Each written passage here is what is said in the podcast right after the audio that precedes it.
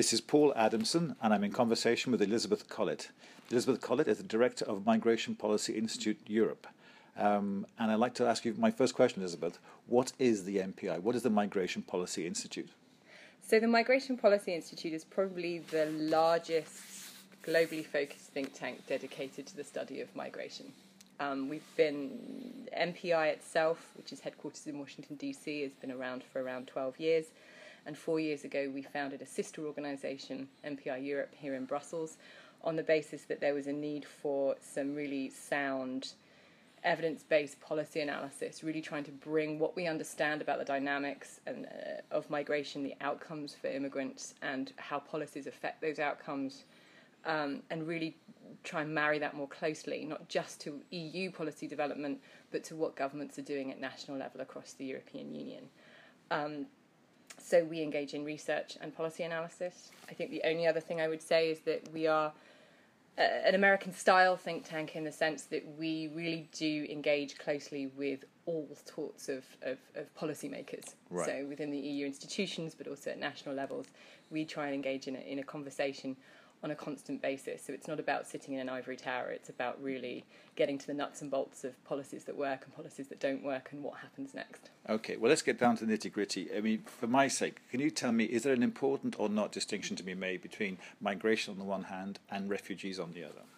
So it's all part and parcel of global mobility. So refugees and, and migrants, it, it, the defining characteristic for them is that they've crossed an international border. Um, a refugee that hasn't crossed an international border, incidentally, is an IDP, an internally displaced person. So okay. there is a broad uh, category of people who've crossed an international border, and that's usually termed migrants. Refugees are a special category of person um, who are who is not in their country of origin. They're a special category of person that is subject to international laws um, that are designed to offer them protection. Um, the Geneva Convention uh, is, is the main framework for that, and obviously the EU has its own sets of laws and rules to, to, to, manage asylum seeking within the European Union. So refugees are a particular subset of a migrant category that is about um, vulnerable people who are in need of protection for one reason or another. Um, it's been actually quite interesting watching the terminology debate evolve over the last couple of months, and I think it really started with the Al Jazeera blog post where they said we're going to talk about uh, all of these people who are on the move right now towards the European Union as refugees, not migrants and refugees.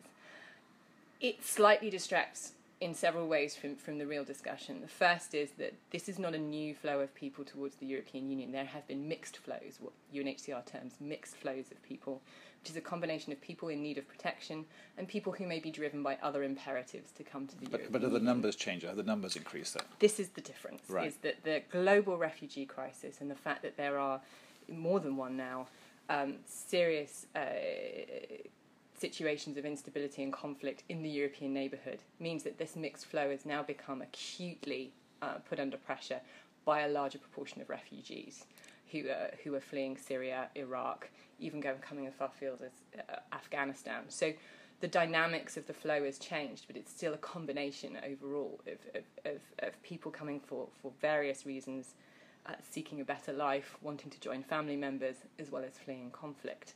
Um, one of the things that I think some people, and I work for a, an organisation called the Migration Policy Institute, one of the things that I think we worry about is that um, by saying that only refugees have legitimacy, you're saying that migration doesn't have Do not legitimacy. have so legitimacy, you, yeah. I think there's a there's a certain amount of enthusiasm about being being um, focusing in on the humanitarian aspect that we have to look at the whole shape of this movement and, and, and the legitimacy and otherwise of it.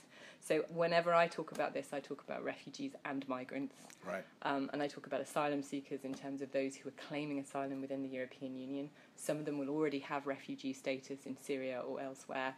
Others may not have that, that, that pre, pre-existing status. So we're talking about complex overlapping terminology, which is confusing even to those people who are experts in the field. Right. We, we see a lot in the, in the media about uh, countries inside the European Union, the member states, either reintroducing border controls and or erecting physical walls between the, the, the countries. Are we seeing the end of the free movement of, of people inside the European Union, either Schengen Agreement, uh, and it, uh, and it, in any event, if, even if it's not happening quite yet, is this the way to address the migration stroke refugee uh, issue? So it's uh, it's the question I get asked most often at the moment, which is is Schengen over? Right. Um, and I think we have to sort of step back a little bit and understand that on the one hand, um, Schengen was always going to be subject to a lot of tension because until you, unless you have fully harmonised policies for immigration and asylum within the European Union, you will always have some tensions between some countries being more attractive and some countries being less attractive to those arriving within the EU.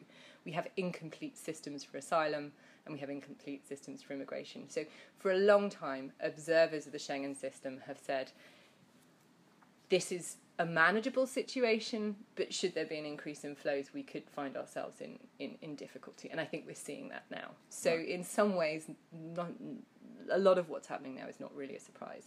What we do see is increasing stress on the Schengen system, increasing numbers of checks at particular pressure points along the border. And uh, in the media this week, there was talk of a, a, a, you know a mini Schengen, a sort of subset of the, the Schengen countries creating their own right. um, going back to the original yeah. uh, members of Schengen.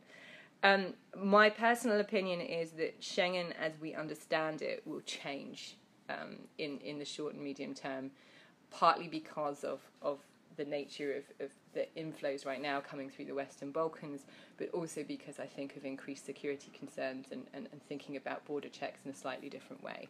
You will see an evolution, I think, in terms of the information systems that are used both by law enforcement and intelligence, but also those people who, who, who register individuals at the external border. But my one, I think, guiding principle for why Schengen will not be over and we will not see a reversion to uh, complete restructuring of internal borders is member states can't afford it. So uh-huh. if you want to create the physical infrastructure um, of the internal borders that, that you had 30 years ago, um, you would have to uh, recreate that physical infrastructure. You would have to upgrade. Uh, huge technological advances have been made in border management over the last 30 years. You would have to uh, increase your human resources. Uh, you'd have to spend a lot of money, and that would be a greater or lesser endeavour depending on on whether you're Luxembourg, which has all internal borders right now, or you're a country that has mostly external borders anyway, and it wouldn't make so much difference. But that is also about the, the issue of you know, policing the external borders of the EU as well. Is, isn't that part of the solution, or claimed to be part of the solution? If, if more effort was made in strengthening the external borders, then mm-hmm. we less need to focus on internal borders inside the EU.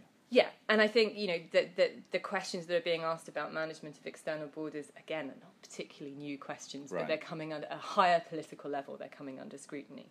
And you know, one of the things we don't ask ourselves enough is did anyone really think it would be possible to police the external borders of a geography like Greece effectively? Right. You know, we're talking about archipelagos, islands. very, very small islands in the southeastern corner of Europe and long external land borders. So you know there are, there should be questions about what kind of responsibilities are you asking particular states to do, when other other states may have more limited responsibilities in that regard. So we are going to have to think again about the nature of those checks.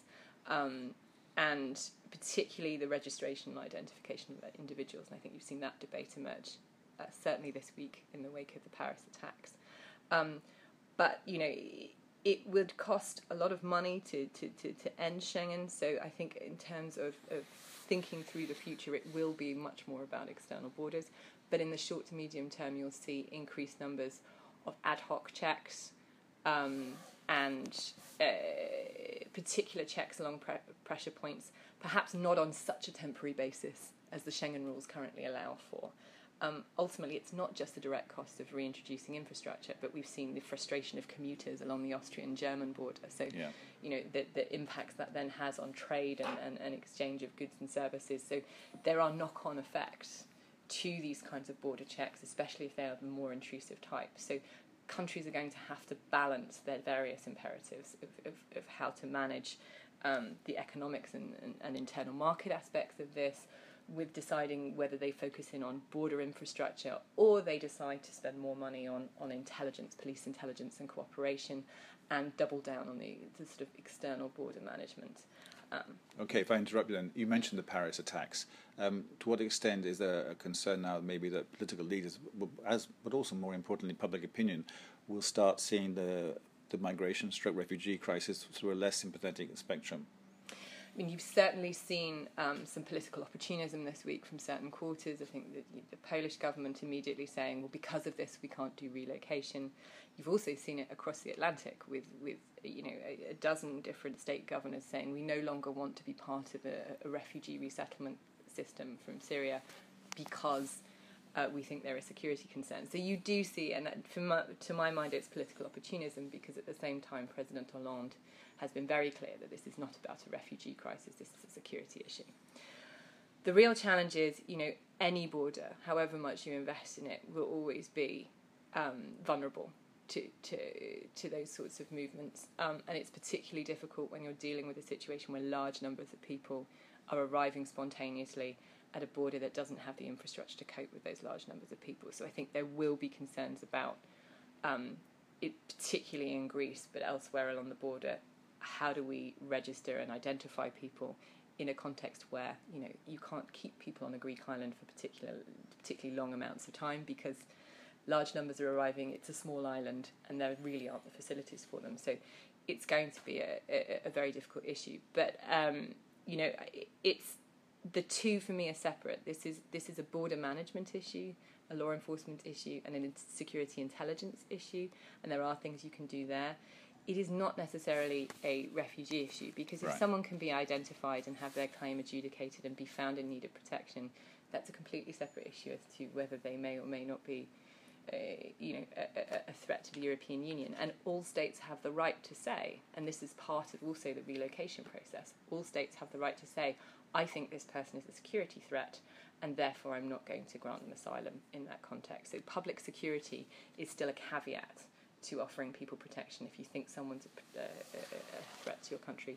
Okay. W- one last question. Let, us bring it back then broader to the broader aspect of migration refugees we started. You said at the beginning that your MPI Migration Policy Institute is not a, a, a European style think tank, think tank, it's more a US style. You're more engaged in the policy process, trying to make input, not just producing papers.